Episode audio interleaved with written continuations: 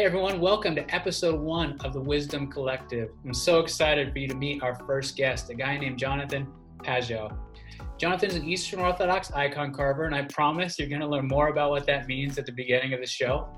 But after that, we'll dive into this, this place where Jonathan gained a lot of fame and popularity, in part because it ended up developing his relationship with Jordan Peterson, someone who he's friends with, but also has some influence with. Um, and Jonathan, he t- articulates this idea of the narrative nature that sort of undergirds all of the world that we live in and also the stories that we enact and live out. And of course, so many of us know Jordan does that in his own way as well.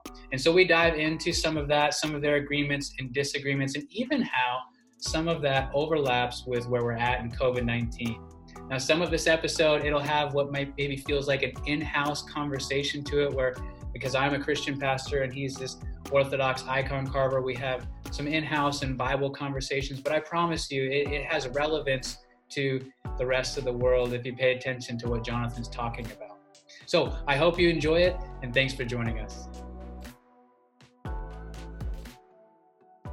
Hey everyone, how's it going? I'm talking here with Jonathan Pageau.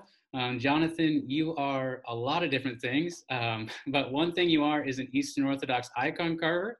Uh, another thing that you are is um, someone who's trying to help people see what you call the symbolic world. And so I want to talk about both of those things and unpack that for a bit. Um, but before we jump into the symbolic world piece, which is where I got to know you in the first place, tell me, as far as Eastern Orthodox icon carving goes, uh, one, explain to those who don't know what is that, and then two, um, how many of you are there? Are you the only one? Are you the guy? Yeah, I'm. Well, in North America, I'm pretty much the only person. Uh, what I do is I carve images for in the style or in the language of Eastern Orthodox iconography, which is really no, it's it's really based in the universal Christian language of art, which developed until the Middle Ages. And so I make these images.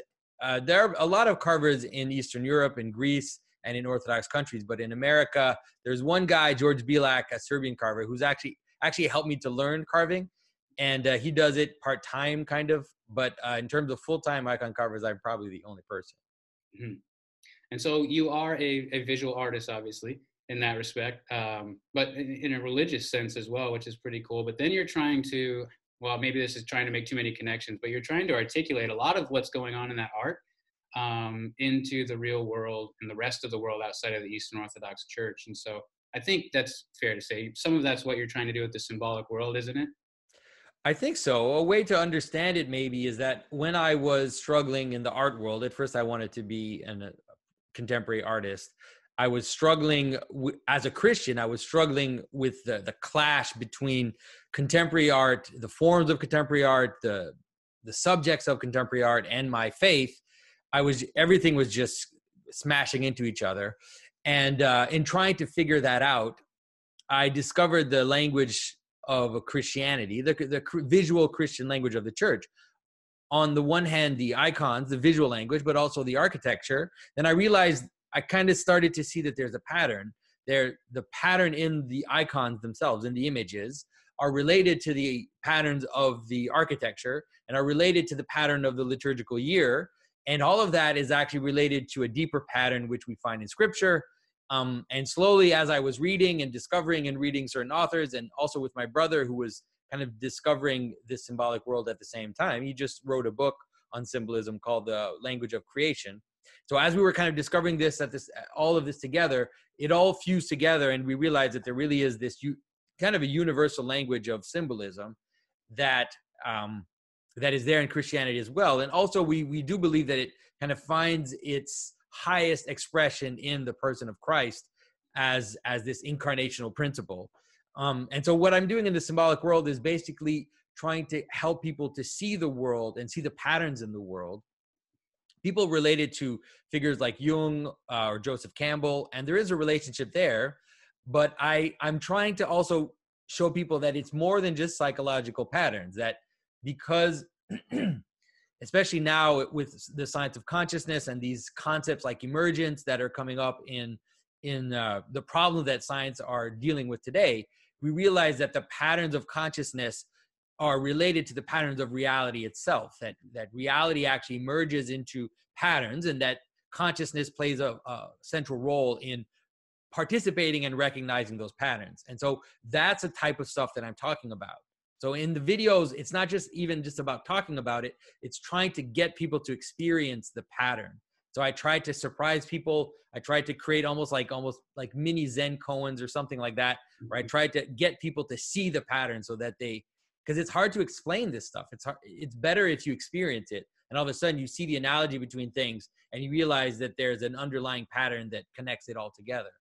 Yeah, an experience. That's such a good way of putting it, Jonathan. It's it's that participational nature of what you're doing and what you're talking about. Um, yeah, I I've so appreciated your work and following um, well your writing, but especially um, and that's good. And I, and I appreciate just enjoying your art. You're you're an excellent carver, obviously, um, and not just enjoying it, but trying even there to participate in it and, and observe it, right? But um, but yeah, what you've done um, in kind of spreading that and um, and really um, involving and inviting that experience in the ways that you're talking about is through this symbolic world stuff where you get into things like you'll get into a movie analysis and you'll show underlying structures that are in a movie and um, and, and either the conscious and oftentimes unconscious things that are going on there right? Um, and so i don't know if it would be helpful you have a number of popular videos there but maybe share because it's recent and it was such a cultural phenomenon and there's a lot of views on it um, share about the joker for a second. Like you obviously you talked about this movie um, give people a taste of what you do um, and just unpacking some of the themes from the joker. Well one of so one of the figures that i've been talking about quite a bit is the figure of the trickster or the clown or the the jester figure. this archetypal figure right? Yeah. yeah. Um and what I'm trying to also show is that there's a there's a hierarchy in the world. There's a there's a hierarchical hierarchical relationship between things, and the jester or the Joker figure appears in a in, in a place in this hierarchy. He appears on the edge, mm-hmm. and he uses the edge to to do certain things. And so the jester figure can be very subversive because the jester figure is always turning things right he he that's why the image of the clown on the ball rolling the ball juggling all the images of clowns are completely coherent the images of a state fair things spinning colorful uh, spinning eating junk food all of this is all uh, marginal marginal symbolism right the relationship the, between the rides in the, at an amusement park or let's say a fair right yeah yeah it's topsy turvy and yeah, it's all topsy turvy. Everything spinning upside down. Everything, uh, and it, it's related also to the idea of the relationship between the clown and the freak. The idea of the freak as the exception, as a something which points out an anomaly, and so that's that's the relationship between the clown and the the world in general. That's what. So a clown is there to point out the anomalies uh, sometimes to tell the truth in a way, but to do it in a way that's always kind of turning, right? And showing the irony and showing a double irony. And so there's this kind of turning mechanism. And so one of the things that I was trying to show in the uh, Joker narrative is that one of the reasons why the Joker movie got people so angry politically, why it was so politically charged, is because this the the movie was setting up narratives and then smashing them constantly. And mm-hmm. so we have these expected social narratives right we have the expect we have these kind of expected social norms and so he would create a narrative where he would for example um let's say he would show something that you expect. So he would show these two kind of elite bullies who were mocking uh who's kind of uh who are harassing a girl on the train. And so you think yes that's exactly it. Like that's the social story. Like that's a social narrative. And so you think it's it, it works. But then then it flips because he'll then show something else which goes completely uh, contradictory of the social narrative. Like you see him, for example, like the last scene in the movie. I don't want to spoil it for people, but th- there's a oh, scene it's, where it's been too long. Spoil. Right. Well, so so it, where it's suggested that he's he murders a woman of color, for example, and so it's like, okay, wait a minute. So no, now it, this doesn't this doesn't work, and so the, it, he it's constantly subverting the expectations. Um, Right. So that so that's I, that's what I think that the movie was so frustrating to people, and also because he was typifying a character that's being brought about in in let's say the social world right now the idea of the incel the solitary yeah. white mm-hmm. single guy who lives with his mother right so there was this narrative being brought up but then he was acting contrary to what the narrative expects him to be to do.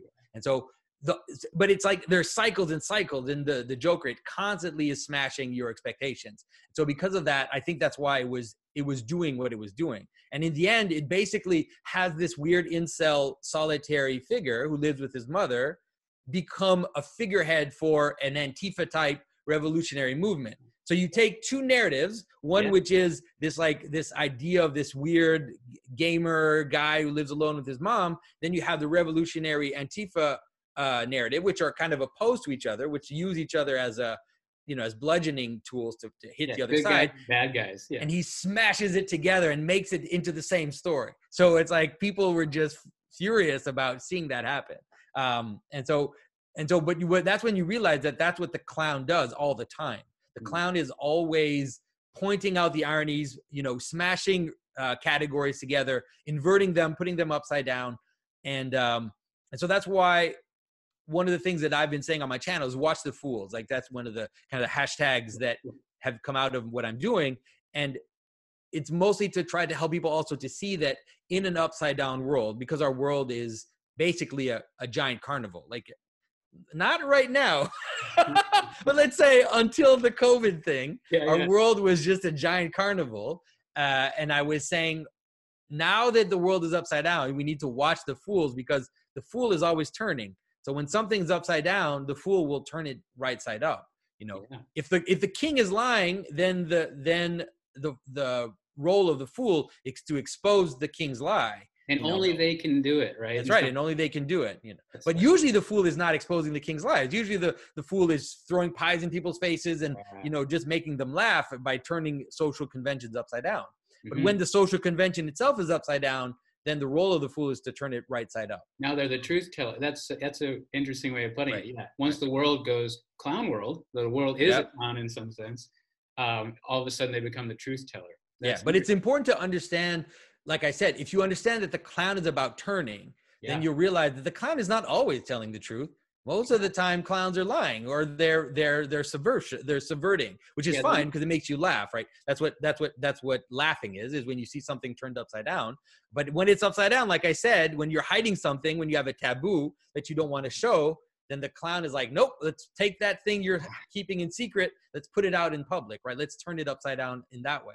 Yeah yeah. And in that sense maybe sometimes they're telling partial truths or they're exposing uh, a hypocrisy or an inaccuracy in something but they're not telling the whole truth. But like you said, when the world gets upside down, sometimes they are telling what seems like the most. They end up telling the truth in a way, yeah, in a way, just because they're turning it. So yeah, that's interesting. So there, that's one of the. Let's say that's just one of the patterns, but you could you can do that for which pretty much everything. I just put out a video today.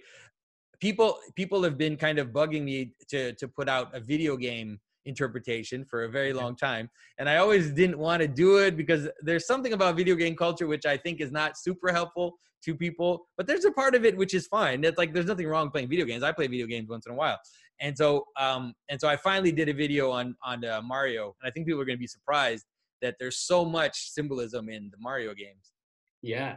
Well, and and so there's a maybe that's a, a great um, segue to the value of what you're up to, man, is there's a playfulness to some of this. Like talking about video games, that's just fun in some respect. I think people want you to do it because, well, they're probably playing video games and maybe they're not seeing the stories and they just want to have fun about it. Um, but yeah, as as this becomes a practice and becomes normative in people's lives, it starts helping. On the one hand, it's it's good for interpreting at the religious level icons and and even reading and understanding the scriptures, right? Um, mm-hmm. you start seeing these patterns in certain ways, but then you start seeing these patterns as not just located in a book um, only, but as located in reality itself, right? And so then it starts manifesting in films and all the rest. And what's so cool is I I walked away. Um, I could see some of the things that were happening in the Joker, but I did walk away with some of that underlying um, unsettled and frustrated feeling. But I I couldn't exactly name why that was and then hearing you talk about it um, after you had watched it i was like that's it it's it's putting all these narratives up there that i'm constantly acting and interacting with in some respect agreeing or disagreeing with or whatever and it's just smashing them and so then it starts affecting honestly your life in a real way right mm-hmm. as opposed to just being not that the video game one won't affect real life, but there's a playfulness and a fun to it. But honestly, it'll trickle over or ripple or whatever you want to say into understanding the world a little bit better. Yeah. Well, and it's also because so I would say that most of the videos on my channel are actually about religious symbolism. If you if you counted them, yeah. you know, it's mostly about religious symbolism. But you know, let's be honest, the videos that get the most views, that's not what they're about. They're mostly about popular culture. Yeah. But I'm mostly trying to help people to help people see that if the world manifests itself in patterns, like if if we now realize that, then there's no there's no exception because even the breakdown of the pattern is part of the meta pattern. And that's why like i talk about things like the clown or the jester or uh, symbolism of decomposition or symbolism of death because even the breakdown of the pattern itself is part of a bigger let's say call it a meta pattern. So yeah. you just can't get out of it. And so it's it is fun to some once in a while to point to something which people will say oh that's just silly. That doesn't make any sense. But it's like no i'm sorry. There, there's no exception from chewing gum to tying your shoes to everything has a pattern. And so you just can't and so it's fun to take something that people don't expect there to be a pattern in and to say you know i'm just going to try to surprise you here and show you that just like everything else in reality it has to for you to see it it has to have a pattern. And that's really the more the, the important thing that people need to understand is that the world is too big. The world has too many things in it yeah. You know, every every aspect of reality has a million details. A million, uh, uh, not a million, an innumerable, like an innumerable amount of details. There's countless ways of describing something, countless ways of seeing things. And so the question is, why do we see things? Like why do, why are we able to engage with things? And and it's because we're able, we have a capacity, consciousness, or logos, or intelligence, or whatever you want to call it. I don't even care. What's important is to understand that we have the capacity to see and to engage with patterns. And so we're able to see that even though everything has parts, right? Mm-hmm. A cup has parts, you have parts, but I can see that you have parts, but I can also see that you're one, that you're that those parts come together and manifest a unity. And so in order for you to even see anything, you there has to be a pattern. So the question is, what's the pattern? You know? Yeah that's a good question and yeah maybe a, this is a very practical or a very um, simple and it might it may border on simplistic explanation of what you're getting into but a way i've been trying to think about it is okay if you if you pulled my id out of my wallet right now you'd see that adam is 32 years old and he was born in 1988 and there's a chronology to that um, but it's just a fact right? And, and it's a history of my life um, but the, the even the story of my life from a birth to eventually my death has a story arc to it. But within that story arc it's built on this pattern of every 365 days i do a birthday party. And if at that birthday party there's not some sort of dessert and someone doesn't sing a song uh, that's expected it would be strange. And all of a sudden because it would be strange because it'd be breaking or uh, monkeying and tinkering with the pattern you know that i'm that is expected yeah. And that pattern of 365 is four seasons, right? Yeah. I have expectations, and again, it's participational. And so, in some sense, it's both. Like time, my time is both. It's there's a chronology, there's a, beginning and an end, and there's some things happening in the middle. But the participational nature is patterned, right? Yeah. It's and so that's the you uh-huh. you're you've got it right. The idea is to understand that reality is a fractal, and okay. it has a fractal pattern, which means that the the pattern of the cycle is a good way to see it. To use a cycle let's say the cycle of the year. But within the cycle of the year we have other cycles which actually have the same pattern but at a smaller level. And so you have a you have a cycle of a year you have the cycle of the months you have the cycle of the seasons you have the cycle of the days you have the cycle of the hours of the minutes of your heartbeat of your breath. And so you you the cycles are all based on the same pattern. So if you understand breathing for example then you will be able to understand and through analogy what the other bigger patterns are right. that they actually have a, a structure. And not just a structure uh, to this i hope this isn't overextending but a life-giving uh, a structure right? Yeah. life there. Yeah. Yeah. Right because one of the problems that we've been dealing with is people are nihilistic that you know that kind of residues of the new atheists. There's still some around. There, there are fewer than there were five years ago, which is well, they're great. not as militaristic or antagonistic. They're they're certainly friendlier than maybe ten years ago. They might have, yeah. I think they backed off a little bit, uh, but it's still there, you know. And and this idea that the world is meaningless is this, still there in the culture. But once you realize the patterning of the world, then you actually realize the very opposite. That actually meaning is inevitable. You can't there's no way a, around it. You there is no meaninglessness. It's impossible. You know you couldn't eat you couldn't you couldn't there's nothing you could do without meaning you know? Yeah. And and so and so everything that you encounter has uh an identity it has a purpose it has it has a reason why it's showing itself to you.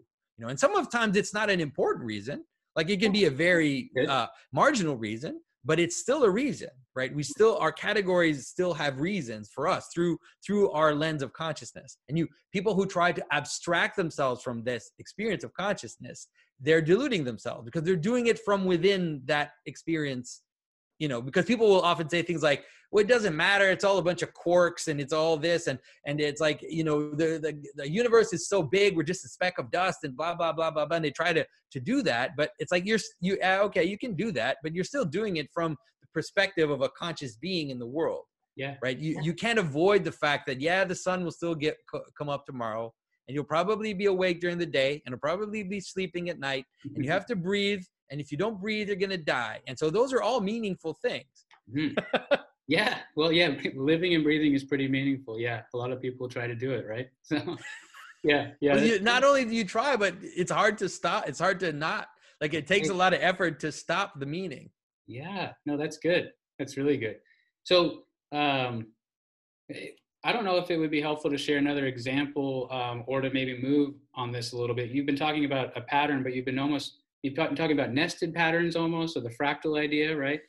Um, but I don't know if this is appropriate to the way that you're thinking and seeing this. But is there a, a you said a primary pattern, right? And so would that be this idea of the incarnation of divinity and humanity, this overlapping of the two, or this uh, maybe compatible or harmonization of the two? Like, is that the primary pattern, or what? Where where is that, or what is that? Um, I would say that the the primary pattern that we can perceive, I would say, is more related to let's say heaven and earth like we see in scripture right? Yeah. the idea yeah. that god created heaven and earth.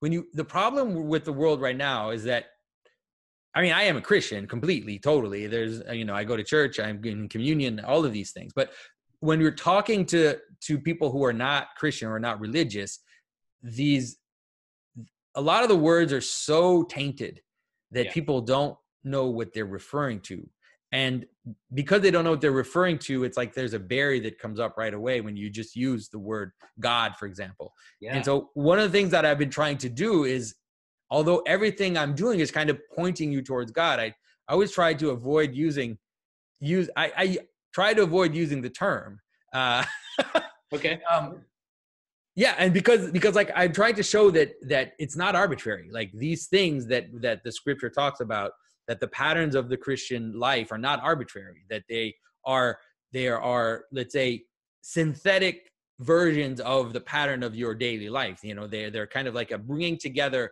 of the pattern you know of just how reality unfolds. Um but so the basic structure would be something like heaven and earth right? And so everything in the world has something which transcends it and it has the elements which constitute it.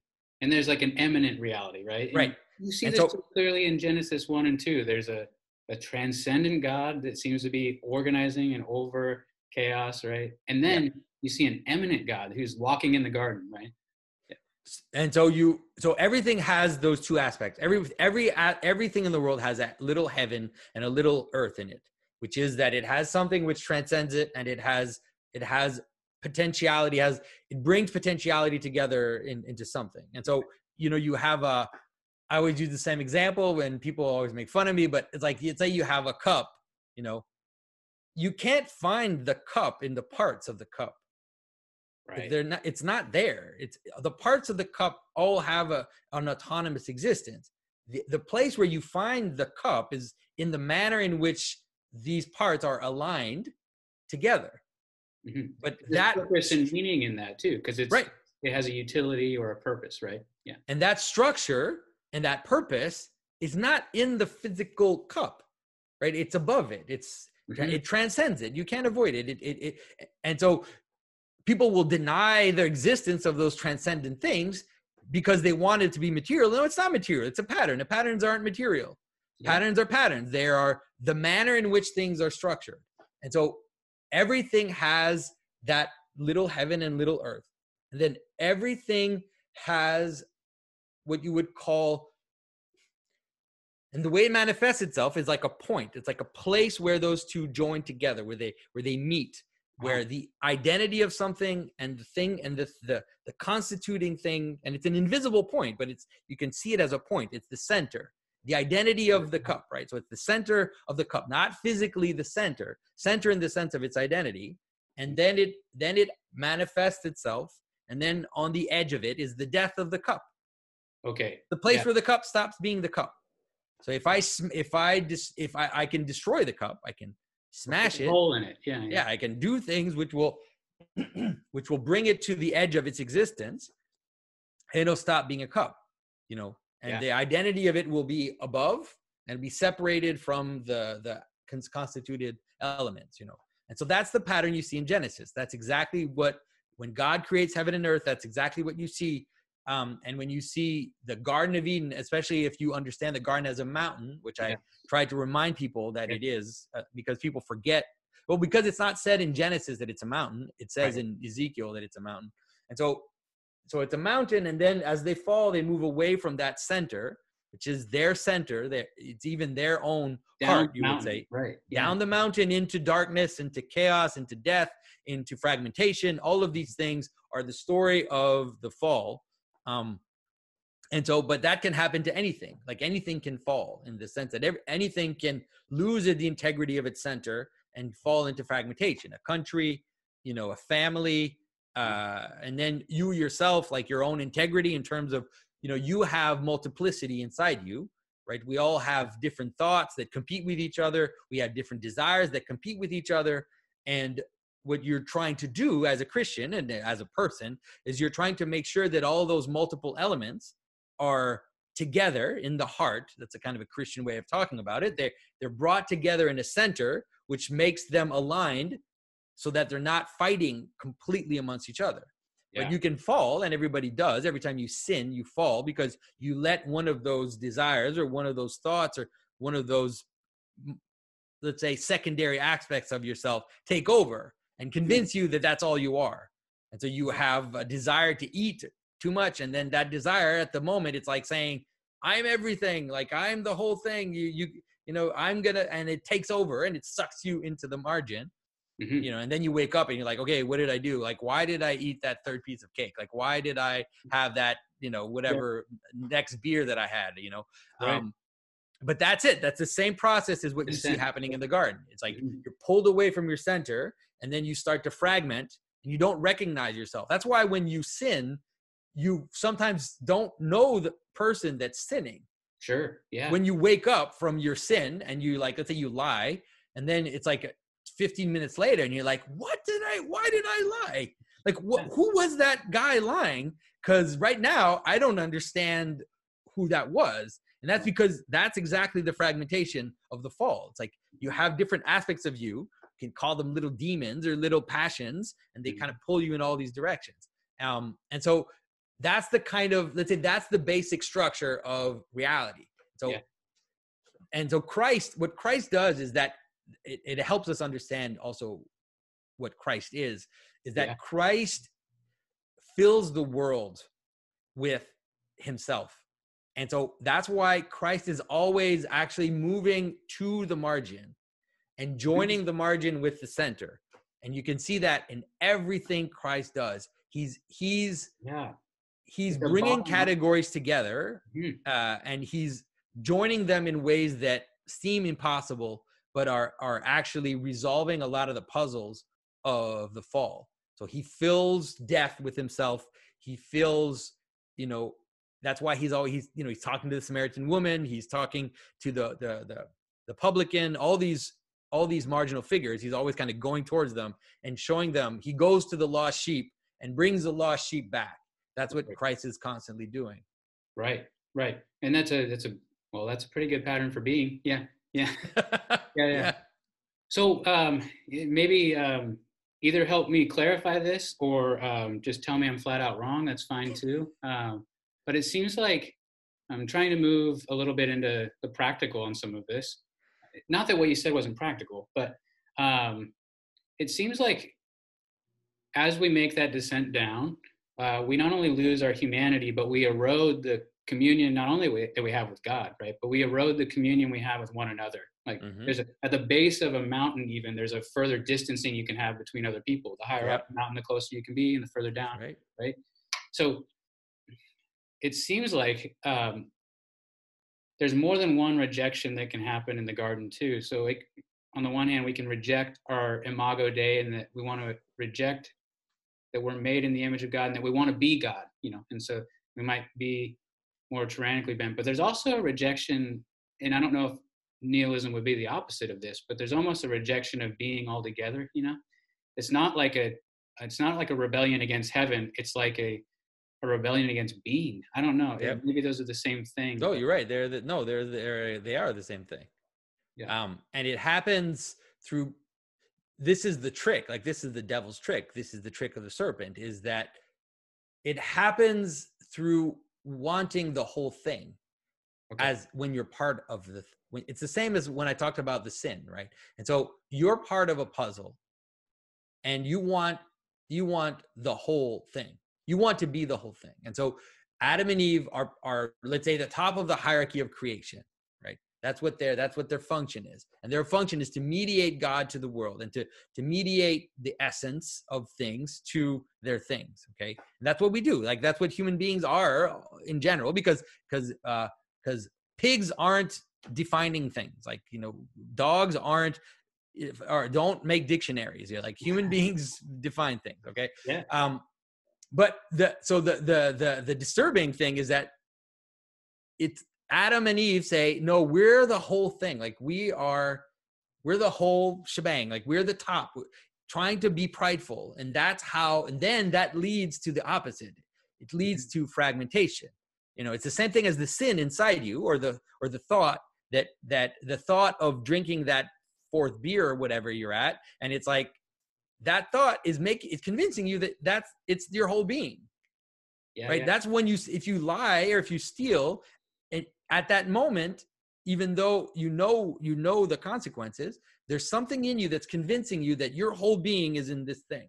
Mm-hmm. like if i can only take if i can only have this thing then i will be full. And it's it's thinking it's it's and that's what happened to adam and eve in the cosmic sense. Think yeah. wanting to have the whole thing wanting to be god and then that leads to fragmentation. Right. And, and so yeah, i like the way you're talking about this with the idea of the cosmic or the universal or however we want to put it in that. The way that you're talking about these things jonathan it makes it to where um, a particular conversation that is maybe it's in-house in some ways between um, christians right? But it's it's not in-house in that you're speaking of universals so it changes what you were calling sin from being a particular or just a willy-nilly capricious like god made these rules because he because right? It's no it's these things are sin is a fragmenting or a, a dissolving of communion right it's a dissolving right. of love it's a rejection of love it's all these different things and so then it changes not only what sin is in in the in-house conversation it makes it something that those that aren't in the house can understand and be like, oh, that is what what's going on when I do X, Y, or Z. Yeah. Right? I'm, it's not, a, it's right. It's like the 10 commandments are not arbitrary at all. Yeah, right. They're not just random rules. Yeah. yeah. No, they're not. They they're exactly what I like the structure that I tried to set up, which is that there are two in the Ten Commandments. There are two aspects of there are two. Let's say like there are two levels. One is your relationship to that which is above you. Yeah your relationship to God, having the proper place in terms of that. And then it's all about being in communion with those around you.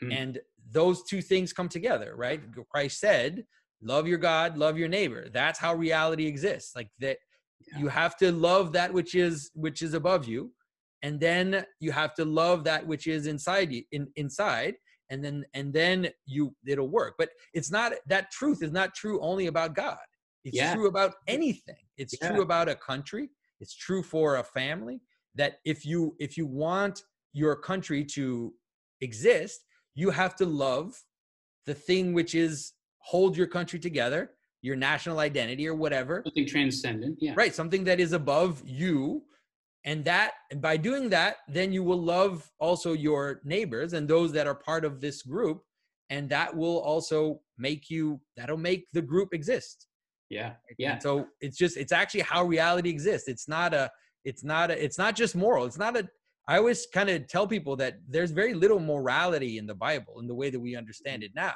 It's not just a bunch of rules or ethical practices. It's really about and or how we need to act so that we don't step on each other's toes. It's really about how reality exists. Hey guys, Jonathan and I had to take a break for some other commitments we have, but we wanted to jump back in where we left off. And um, Jonathan, we were talking about um, a number of things, um, but one of the things we are talking about is the overlap and sort of the ways that a lot of this symbolic world, especially from this Christian perspective and this Eastern Orthodox perspective, how it has a lot of crossover and interplay with uh, the rest of the world outside of the church, let's say. And and you're you have this gift, I think, to articulate it in ways that people can actually understand, and, and then they go, oh yeah, that is what I believe. We were talking about sin, even in that sense, right? That it's this disintegration of self and society and all these things. And and if you articulate it in a way that makes sense, they're like, oh yeah, if that's what you mean by sin, sure, that's that makes sense. So, anyway, in the same respect, um, that's how I mean I actually came across you in some in some ways when you were talking about these things at the pop culture level, but then the overlap that you had with um, Jordan Peterson. You talked earlier about how a lot of your thinking has been attributed to or connected to, say, Joseph Campbell or Carl Jung or these different thinkers. Um, but the most the contemporary example is obviously Jordan Peterson. And so um, I was wondering, uh, on the one hand, we don't need to rehash how you guys started your relationship. That's on the internet. But um, in your opinion, um, in what ways then, and you know, your initial connection with Jordan, and then uh, today, is your opinion of where you're like, Jordan gets it, he's right on with this, this is good, and then at what points would you differentiate and say, I don't think he gets that? What are the Hmm. most important things there? That's a Yeah. big question, but uh, does it make sense? Yeah, yeah, that's a good question. I think first of all, I need to to kind of specify that uh, a lot of people have have seen that I'm influenced by Carl Jung, for example, but I actually I'm not at all influenced by Carl Jung. I've actually Have you ever barely even read Carl any Carl Jung, Yeah. um, and also just I I guess I got a bad vibe from Carl, Carl Jung because of his relationship with Freud, and also because he seems, at least at first, he seems to reduce um, symbolism to psychological forces. Sure. Now, whether or not this is ultimately the case, some people have argued against me and said, yes, maybe at, at the outset that's what he said, but ultimately he was moving towards the idea that these psychological structures are also cosmic structures at the same time, right? So I don't know because I honestly I haven't really yet read much Carl, Carl Jung, but I have read Joseph Campbell a little bit in my college years, and uh, there were some interesting things in there. I think that the hero's journey is an interesting way to manifest a pattern Mhm. that is universal. I, I think it can't be limited to the way that he presented it because I think that the pattern, like this U-shaped pattern, you could say, um, is something which is manifested in everything, right? From breathing to your heartbeat to Mhm. uh, then to narrative and to stru- all kinds of family structures. So, so I do think so. I do use Joseph Campbell. I'm sympathetic to Joseph Campbell a little bit in his hero's journey, but I feel like we need to be careful not to be limited by by him. Um, so in terms of Jordan Peterson, really he is definitely influenced by Jung for sure. His symbolism comes from from Jung mostly, and um, I re- I encountered him very randomly uh, in 2015. I heard him on the radio, and I was really interested because he was saying things that no one was saying. He seemed to bring the world back to. He was also influenced by Heidegger, I could tell. So he was bringing the world back to phenomenological perspective, and then he was applying what seemed to be the a symbolic worldview using Jung back onto the world. So it was like even as a scientist, understanding cognitive science, we need to come back into our perspective, come back into our body, view the world world phenomenologically, and if we do that and we use Carl Jung, uh, then we're going to be able to understand a lot of stuff, understand how the world lays itself out, but also understand these religious stories that we've discounted. Mm. And that was a path that I had already embarked on for years by then and uh, you know what's now is being termed something like relevance realization is something that i was talking about you know back in 2015 even before that i you can find articles that i wrote in 2012 about the problem of what's what we can call relevance realization the problem of emergence and how multiplicity becomes one and people probably thought you were like mad they're like what is this guy talking about right well it was it's so it feels so odd at first and then it starts mapping onto reality and you're like this actually is helpful. You know? I mean? Yeah. Well, at first I was talking mostly within the Orthodox world, and so I was editing a um, a journal called the Orthodox Art Journal, and I was writing on there, and so I was kind of preaching to the to the choir, as we say. I was talking within yeah. the circles of Orthodoxy, and my main point was to try to help them see that the patterns that we find in certain saints like Saint Maximus the Confessor, especially, is actually is is not something which is arbitrary. And a lot of people would believe that already. It's just that i was showing them how it's not arbitrary right? I was it's like here's phenomena. This is how phenomena appears to you. This is these are how these stories appear to you. Um and so when i heard jordan i thought wow there's some interesting crossover here and uh so i wrote him this is before he was famous like this was when he was a professor at the university so i wrote him and i I sent him a link to a talk that I gave. And in that talk, I was ex- talking exactly about this problem of image making or how to, multiplicity needs to be abstracted or needs to be kind of condensed in order for you to even see it, you know. Um, and so I wrote him and I said, you know, I, I heard you on the radio and I'm really impressed by what you're saying. And uh, then he answered me very politely, like, thank you for your message and sent me a few links of stuff that I wanted that I could watch and I thought, you know, that's very kind of him, this professor, to answer me, you know, just random guy writing him. But then about two hours later, he called me. So the phone rings and I pick up and it's like Jordan Peterson on the line. And he says, he's, and I could feel like he's disturbed because he's like, where did you get this? Like, why are you talking about this stuff? You know, I don't. And so we realized that we are kind of on this talking about similar things. Yeah. Um, and so then we started to collaborate to do things together. And this is, was I was on his YouTube channel. This is was when his first things were kind of blowing up. He was kind of becoming famous. And what I saw was I I saw that the way that he talked about reality was going to be a bridge, a bridge for people to rediscover Christianity. Um, even though at that time I was aware, already aware that that's not what Jordan necessarily wanted. You know, and that's important to understand yeah. I, I just wrote a, an essay for Bishop Barron's publication, Word Word on Fire, and I talk about this. But that there's a moment in the first the first time I went, the second time I went to his house and spent a few days at his house. When I was leaving, this is when everything was blowing up and he was becoming famous. And I looked at him and I said, I said, Jordan, you're gonna bring back Christianity. and he paused and he looked at me, and then he answered, well, I hope I can help people understand the psychological significance of these Bible stories. Right. and so right there you get if you want to understand the difference between Jordan and I, it's right there. Like it's right in that one of those first encounters where we kind of we kind of express the difference between what both him and I were looking for. Uh-huh. And so I think that I still maintain that a lot of the things Jordan is saying is is he's acting as a kind of outer figure, like a king. Uh, he's he's acting like a I forget the name of the, the the Persian king now. It's horrible. Anyway, he's acting like this outer figure that is pointing back from the outside and saying, "Hey, this is interesting. Like, there's some interesting stuff in there." Um, and so he's uh, like a liminal figure in that sense.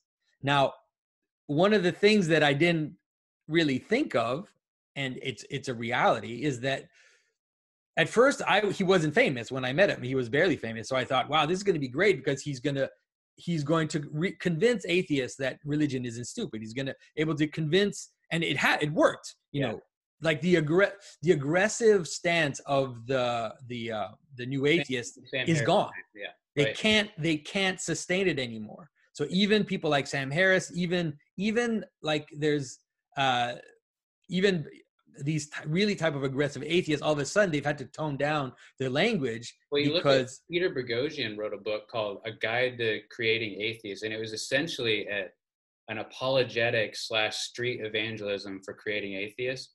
And he's speaking at Christian and like politically conservative events now. It's like that is maddening, you know. That's like, yeah, so I think I so I think that it worked. I think that he actually did what he he was going to do. But what I didn't count on is that he would become so famous, like so world famous, that as a liminal figure, he might also be acting the other way.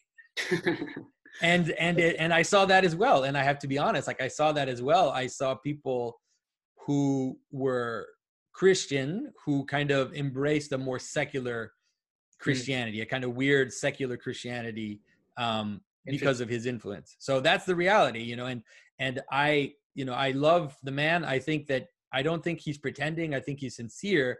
But I I have to be happy for the good things, and I and I have to not be agree with the bad things that are happening because of his presence. And what I I believe that without the fullness of the story that this the a kind of secular version of christianity is not going to hold yeah, it's just not going to hold and it's not it's not enough i i believe we need the fullness of the of the story and the and the fullness of participation Mm. for for us to be able to continue and I, so so I, I would say that the my main so one of the things that this article that i wrote for for uh, bishop barron Yeah.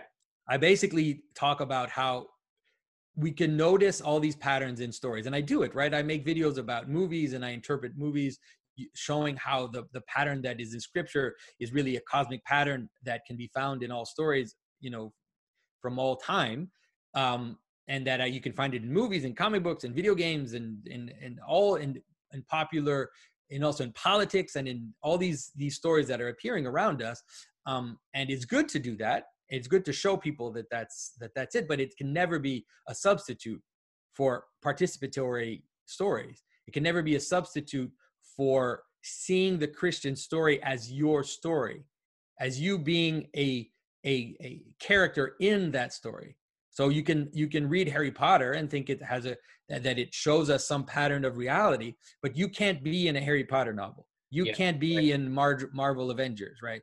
And so we have to be careful not to let that not to confuse that and and to be able to recapture our participatory patterns rather than just uh you know the the the kind of outer this kind of uh Well, they give you this like little dopaminergic hit. It's almost like taking like taking medicine versus actually like doing physical therapy and getting right. I mean, you get like you you leave a movie, even even something as obviously fake. You know you're in there, and Jordan's talked about this. Like you know you're in there, you know it's fake, like Harry Potter. There's nothing about you that believes anything's real going on, but you leave with a sense of excitement and even like you're like excited about the world or like overcoming something but it's so fleeting like you go home you eat dinner or whatever you go to bed you wake up the next day and it's not like you're like thinking about how can i manifest the story of potter today you know like Yeah. how can i live into the reality you it's done you know Yeah. maybe you buy merch or you buy a book and you continue in that way but it's this little mind hit it's not like a participational Yeah. And so what's left in the in the participational world ends up being more political and then yeah people get limited by the political sphere. And there's nothing wrong with the political sphere and political activity and being politically involved. It's just that Only if you that. limit it to the pit- political sphere then there's nothing above transcending and uniting the the different factions, you know. There was a time let's say like a nation or a flag or whatever right there's some got to be some transcendent uh, collection or principle right that has yeah that brings us together and so as you if you give up the highest the highest point that brings us together the logos then you're going to devolve to the nation but then the nation is it's not going to hold at some point you can you can hold it for a little while and you can have the pledge of allegiance like they tried that after world war ii right they pledge of allegiance and god we trust they tried to identify the highest principle kind of with the nation but it was just inevitable that that would also come to to to fall apart Yeah, yeah, it's a short game. You you uh you Orthodox types, you're all about the long game. I love it. I love it, dude. It's good. It's actually really good. We uh in our Protestant world, we we like the short game. You know, I think. we're built on reactions for sure. Yeah. Yeah. Well, Protestantism has an advantage, which is the reach. You Yes. know, because it's because it tends to to it tends to fragment and to take up. It's like you know, it tends to move out and take up the spaces that are there, and so because of that, it tends to to have more reach.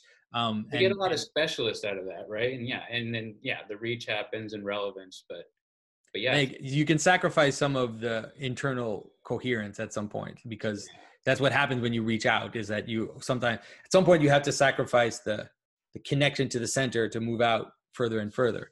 Um, no, that's a Yeah. good way of putting it.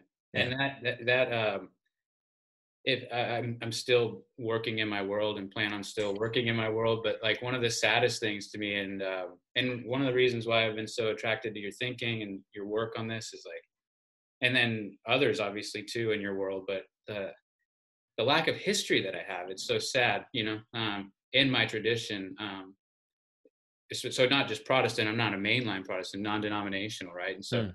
I my history is mostly relegated to trying to associate myself with church fathers I agree with and disagree with, but it's not like I have like a long lineage of people in my faith family trying to interpret and interact with their writing and the scriptures and that it's it's very sad and uh, it's exciting in some ways too because of all the things you said there's an opportunity to the relevance factor with culture and all the rest but there's it's sad man to not have a history to like lean on or trust or whatever Yeah, but I think we're seeing it. It it really is a side effect of scientific thinking. yeah It's a side effect of because we have that in everything now. We have this sense that we need. So so the the downside of the Protestant approach was that here we have this text, right? We have this data, and now we just need to analyze this data. And if we can analyze this data properly, then we will figure out how to be. We'll figure out how to live. And so it's similar to the scientific thinking, which is that you know, the modern world disdains history because they feel like they ra- they rather just need the data that's there today. If we can analyze that, then then we'll be able to decide what to do. And that's absolute nonsense in terms of the scientific approach. You can see it because you had Neil deGrasse Tyson when COVID hit saying, "Well, I hope that people right now are going to learn to listen to science." And science doesn't tell you what to do. yeah So you can have the data of how many people are dying, we need it yeah right right, right. but it doesn't tell you what how much lockdown you need to do doesn't tell you how much power the state has doesn't tell you any of that it just tells you what the situation is and so it's important it's super important you need it and science is amazing for that but it never provides the narrative it never provides the what should i do Yeah, yeah, yeah. What is, but not necessarily what should be. Yeah, for sure. Well, that's actually an awesome segue, dude. Let's talk about. Um, uh, maybe we shouldn't, but we should. It'd be good to just talk about what's going on with. I think this connects up to what you were talking about earlier with the Joker and the clown and etc. And the maybe I don't know if it does, but that turning or the flip idea. It seems like so. A matter of months ago, just in 2019, we had uh, and, and then even going back further in the states, we had this Trump election, and he had a number of things he said, but one of the primary things he was campaigning on was this build a wall, like borders, and the borders weren't just there uh, arbitrarily. His justifications for it were we need borders because of protecting your job, your livelihood, your home, all these, and some things you said were gross, obviously, but um, anyway, this is the idea: is build this wall and a border and then a matter of months ago, we had um, politicians in the states and on the Democratic side almost trying to one up each other on who could be the least ordered. You know, like yeah anything to do with a border was just a, a covert or overt sign of your racism, etc. Right? So, and they were, but now it's fascinating. We've almost flipped where conservatives, in respect to COVID and the lockdowns, are saying no borders. I don't want a border on my home. I don't want a border on my body. I mean, the some are sa- there's reasonable. yeah well some are saying that yeah like i'm not going to wear a mask it's not a medical decision for them it's almost a philosophical decision not to wear a Exactly right. Yes, yeah. There's a, a mental either uh, this a tough guy thing or it's the just I don't trust or believe it or whatever they're thinking. But there's no borders, right? Yeah. So they're rejecting borders of themselves. I want to go to work. I want to travel. I want to get out. Like, and then on the other side, it's borders at every level. Borders at the home. Borders at my car, my face, and my mask. It's and it, seems like a total flip from honestly what they've been saying for the last four years, right? Yeah. So, what, what's go? Is that is there something there symbolically? Like, how do people flip like that in a matter of a moment? There's a Yeah. lot. I'm not saying for you to solve the world's problems, but you know, well, Give it a go. there's there's a there's a manner in which this I've been thinking about this intensely, so I might not give you the final uh, answer no, to this because obviously I didn't- Yeah. yeah there's a manner in which in which something when you push something to its extreme it becomes its opposite. And you can see it you know the image of the of the the caduceus like the image of the snake that goes up the pole like you see it in genesis but you also see it in mythological figure. And so it, it has to do with that. It has to do with when when you have to imagine the uh the, the snake going up like this but you also have to imagine it going like this like coiling up the the pole. And so it's a cycle and the cycle is when something re- reaches its extreme and then becomes its opposite.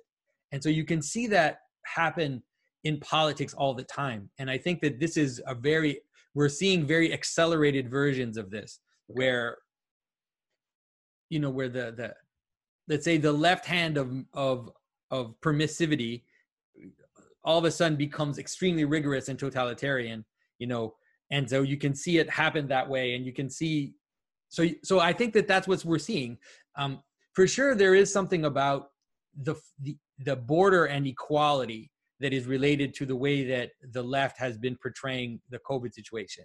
And so the way that more right-leaning people will have a border is re- is closer to the notion of identity which is that we need a border around our identity. And so we're a country. We want a border around our country. And that for people who who have been kind of radicalized to think that all identity is evil then or that all identity with power is evil especially then that is a problem. It's like no we can't have a border around our country because it manifests our identity with power right? Yeah. whereas if you're able to to equalize borders so everybody's equally closed off alone in their room as much as possible then all of a sudden it fits their their perspective which is that we don't we want we we massively want borders we just don't want hierarchical borders we want equal borders Yeah. yeah. No, that no, that makes sense. Yeah. Yeah. Yeah. it's something like that it's because you're right it- but it ends up being it ends up playing out mythologically it doesn't it doesn't play out medically that's for sure there's Mhm. none of it none of the decisions very few of the decisions that have been taken have been medical that most of the decisions that have been taken have been continue to be narrative and philosophical and so because you could have you could imagine that easily that you could enforce the idea that well it's happened it happened nonetheless like especially like here in quebec we saw it where some regions who just didn't have any cases or had two or three cases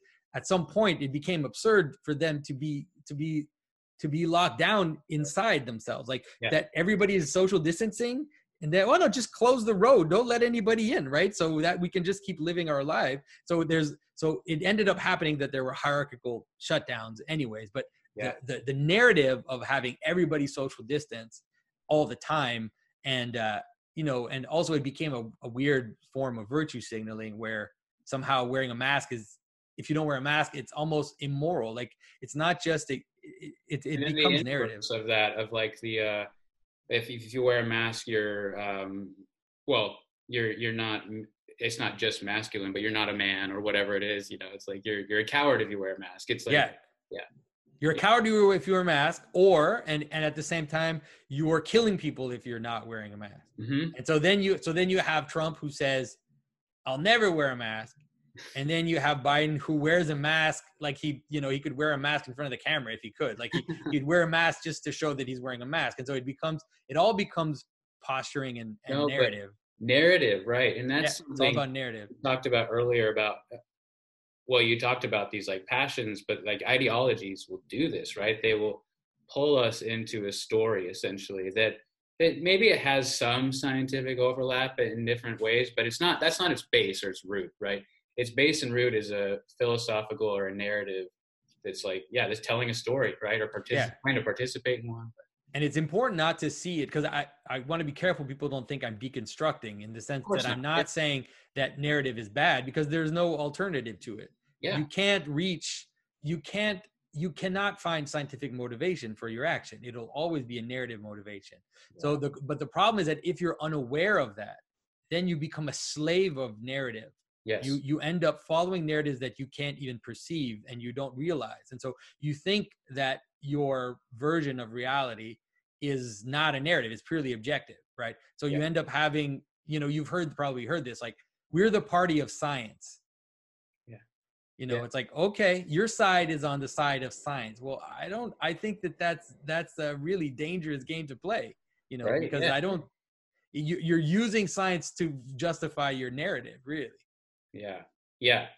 Yeah. And um and th- well this is something that jordan said before and maybe i don't know if you've put it differently or similarly but the idea that um, ideologies are they're essentially fragmented mythologies and so they're they're partial mythologies. Um, and in a lot of respects, a, a little like maxim that I have is like if I am talking with someone and they say X, and I can predict everything they're going to say after that, it's no longer a person I'm talking to. It really is an ideology. And like you said, there's there's almost an enslavement or a, I mean, in the biblical ideal, it's like almost a possessive kind of thing where it's like you are now manifesting not a person, not a dynamic, you know, uh, interesting person. It's it's a an ideology. It's something else, you know. Yeah, you're possessed by a by a demon. Like you yeah. you are you are you are just under a principality and you don't realize it that you're manifesting that principality. Uh, for sure, that's true. Um, but one of the things though that I that I, if you were talking about ways that Jordan and I disagree is that mm-hmm. one of the ways we totally agree is the idea that the solution is to become a saint. Like he doesn't say it that way, but yeah, okay. he says clean your room and you know clean arrange fit your life. I believe that that is the solution. I believe that becoming just, you know, repenting, that is the solution to the the social problem. Okay. Yeah. So so on that we totally agree. Now what I what we don't agree on is I believe then it is inevitable that that will scale up, hmm. and so we can't avoid higher identities okay right and so you you you can't avoid having group identities group narratives and then it scales up and so jordan t- tends to always want to pull away and wants to emphasize radical individualism but i think that that's a that's not that's not possible. It's not possible and it's not wanted because we have the sense in christianity that we are meant to to be the best hand you can be but that you also need to be well fitted with all the other members of the body and you know moving towards unity in christ. So we need higher level beings. We need group identities. So the, the problem is that so i that's what i if you hear that listen to the first talk i gave with jordan okay. which was about logos I, I right away bring that up i right away say yes if we bring back logos if we bring back these these notions we're going to have identity and it's going to scale up now the question is how do we do it if we are aware of it, then we can avoid as much as possible the pitfalls that also come with group identity and yeah. the dangers that come with it. But we can't just totally discard it because um because what's going to happen is that those that do have group identity if we just focus on the radical individual then those that do have a group identity are going to ram into us like pudding. Yeah yeah. Right? Because that is also it, it, that is a that is a real power. You know having a group identity is a real power. Yeah.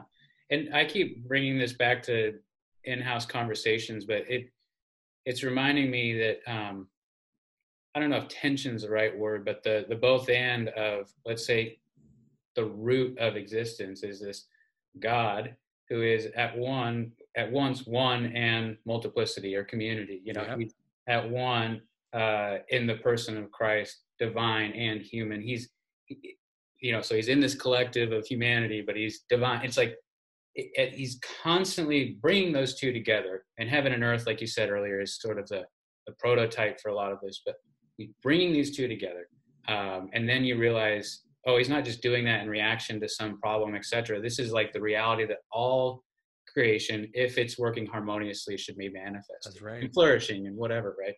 Yeah, that's totally right. What you're you're saying it's it's the very nature of reality is that we need to stop seeing the incarnation just as a reaction of God to the fall, yeah, but to see yeah. the incarnation as the very purpose of creation. Hmm. So you read it in the church fathers that that what Christ what Christ brought is what God wanted for Adam in creation. Yeah. That Christ, God wanted to unite himself with his creation from the very beginning. And so there, it's just that that Christ ended up being a very long detour for that to to happen. Um, and in a way, in a way, there was also a weird mystery, which is that it happened in a way that's higher than even what was there at the beginning. So that's a strange part. But it's it's mostly to understand that it's the very nature of reality. And it's not just that, but it's the very nature of God.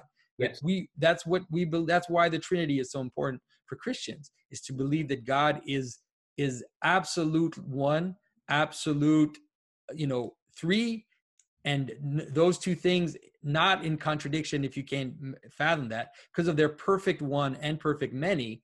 Then those two end up, you know, kind of existing in an infinite mystery that we can't understand but it's like we think it's a contradiction it's not a contradiction because everything also has to be one and many just Yeah. that god exists that way in a perfect infinite manner Yeah, and I think it was something you said actually in that idea of uh, speaking of mystery.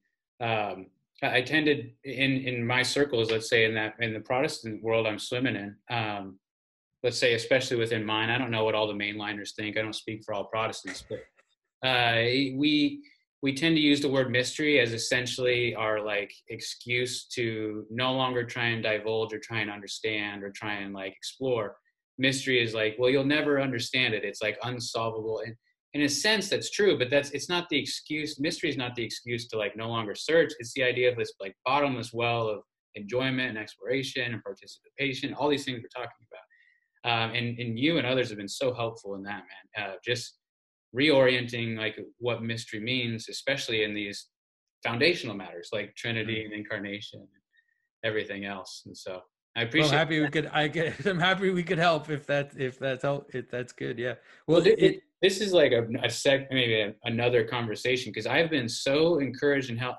I think what that conversation we're having about the political differences. This is uh, an opinion. I think a lot of the manifestation of the right is hyper individualism, etc., to the extreme, oftentimes to the ignorance and the ignorance of the community. Right.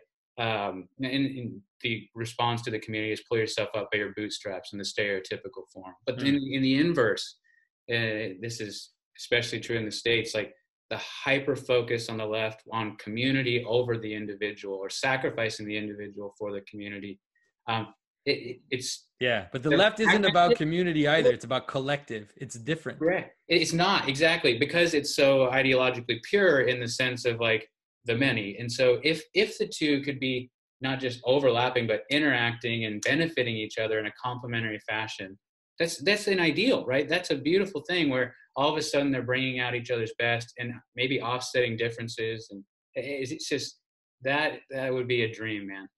Yeah well because community is the balance between those two. It's the balance between the idea of the collective we could call it or the just the many um and then the the the unity or the one right? So you need that in order to have true community. Yeah and I, i'm hopeful I, this is a silly dream and i know i've talked with some orthodox folks who are like yeah just if you want that just become orthodox but when i say like this these types of conversations i think in uh, even with you know uh, roman catholics too and to some degree um, but especially with you guys in this eastern orthodox stream it's like it's benefiting me in, in tremendous ways. My hope is in some ways there's a complement to that um, but i've been so benefited by um, well this long game of thinking you guys have been up to you know um, and in helping me balance some of that out. So hopefully we can do some of that toward you guys so yeah, well i don't know yeah. Yeah. Well, for sure. I mean, I think that to, to be honest, like a lot of people will not be happy that I'm saying that, but I think that the the uh, the pouring in of Protestants into Orthodoxy had in America is actually a boon for Orthodoxy, even though some Orthodox won't agree. It's actually a boon for Orthodoxy because it's it's actually bringing energy. It's it's yeah it's bringing in a kind of energy which uh, which can sometimes be lost in uh, in the you know a kind of hyper formal state connected church you know because orthodoxy despite what a lot of orthodox people will try to to convince you of orthodoxy was extremely compromised in the 19th and 20th century like radically compromised and so we need to they also need to break free from a lot of the the kind of insipid patterns that that seeped in during the time of totalitarian uh, regimes in their countries. And so I think, well, I think it's happening, but I think it it takes time and it and to have this these converts that come in with a kind of a kind of unfocused energy, which can sometimes be excessive, I think is nonetheless good to force people to rethink some things. So yeah, no, that's great, man. That's great. That's really good. So I want to close with one thought, and then also just ask um, how people can stay connected to you. But with everything we were talking about before, and even this conversation right here, um, a, a guy I know was talking about how if you try to look at the world, you'll see like all of these little like peaks almost. So like these tribes of say, and maybe they're like really narrow ideologies within a politic. Like there's Planned Parenthood tribe and the and then the Right to Life tribe, and there's all these mm. different tribes happening, and they have their own hierarchies, right? Of like in group and out group. You have to do certain things to move up, and if you say the wrong thing or do the wrong thing, you're out. Um, and, and a way to conceptualize that isn't to think of like warring tents necessarily, but to think of them as peaks on an iceberg, and that that at the bottom and underneath there are some universals and some things that can be tapped into and uh, and grabbed that that have to be true for every tribe, right? And I feel like uh, in an odd way, like you said, Jordan was doing that, and that I, when I was following what Jordan was up to, um, even before some of the political stuff, um, I was like, he's talking about some Christian things, and this is odd. And then I saw someone come through our building with a Jordan Peterson logo T-shirt on. I was like, something's going on here. Yeah, we're new new to the church, and it's like, what in the world? So anyway, it's uh, something's going on there. I mean, I think Jordan has been a front door to the church, but I think you and uh, a lot of your thinking is going to become this front door for a lot of people. I mean, the, the most uh, eclectic group of um, non-believers, Jewish people, Roman Catholics, Eastern Orthodox, and Christians that have been in this building at the same time was around this type of stuff we're talking about, mm. having conversations about yeah um, these deeper realities. So thanks for what you're doing. Uh, i hope you continue to be this front door for people. Um, but how can how can others obviously your youtube channel will be an easy follow but what else can they do to support you or? well i so i i it started with the youtube channel um, and now there's a website thesymbolicworld.com where all of the the youtube videos are are, are kind of are there, but there's also a blog now, and there's a bunch of people that have been following the work for several years and who have kind of developed the thinking, symbolic thinking. Um, and so you'll find articles there on all kinds of subjects that are coming out. Some explaining some Orthodox liturgical life very simply, but also analyzing, you know, TV shows or stories or, or fairy tales. So that's been a lot of fun. There's also a clips channel that uh, some of the fans of the page are are putting together. So little tidbits like short short things uh, to find. So that's mostly where you can find my stuff is on is on the YouTube channel and on my website. Yeah, and I would encourage people obviously follow both. It's not hard to click follow both, but follow the clips or like engage with the clips one first because what's so cool is that you're not uh, you're not in charge of the clips. You know what I mean? No, people, other people are putting them together so it's it's interesting things that are interesting to people you you might think something's interesting and no one cares about it and then there's something else you just say off the hand and like it's like that's the clip you know so yeah yeah and it's all a lot of it are questions that people ask during the question and answer period so someone asked me like recently you know what's a christian interpretation of lilith and it's the kind of thing that i have never made a video about but then i answered and that video has like some of the most views on the channel so it's interesting oh, cool. Well, uh, Jonathan, I really mean it. Thank you so much for what you're up to. Um, keep it up, and thanks for making time for this. This was oh, it's my pleasure. It was great to talk to you. Yeah, I appreciate you, man. We'll see you. All right.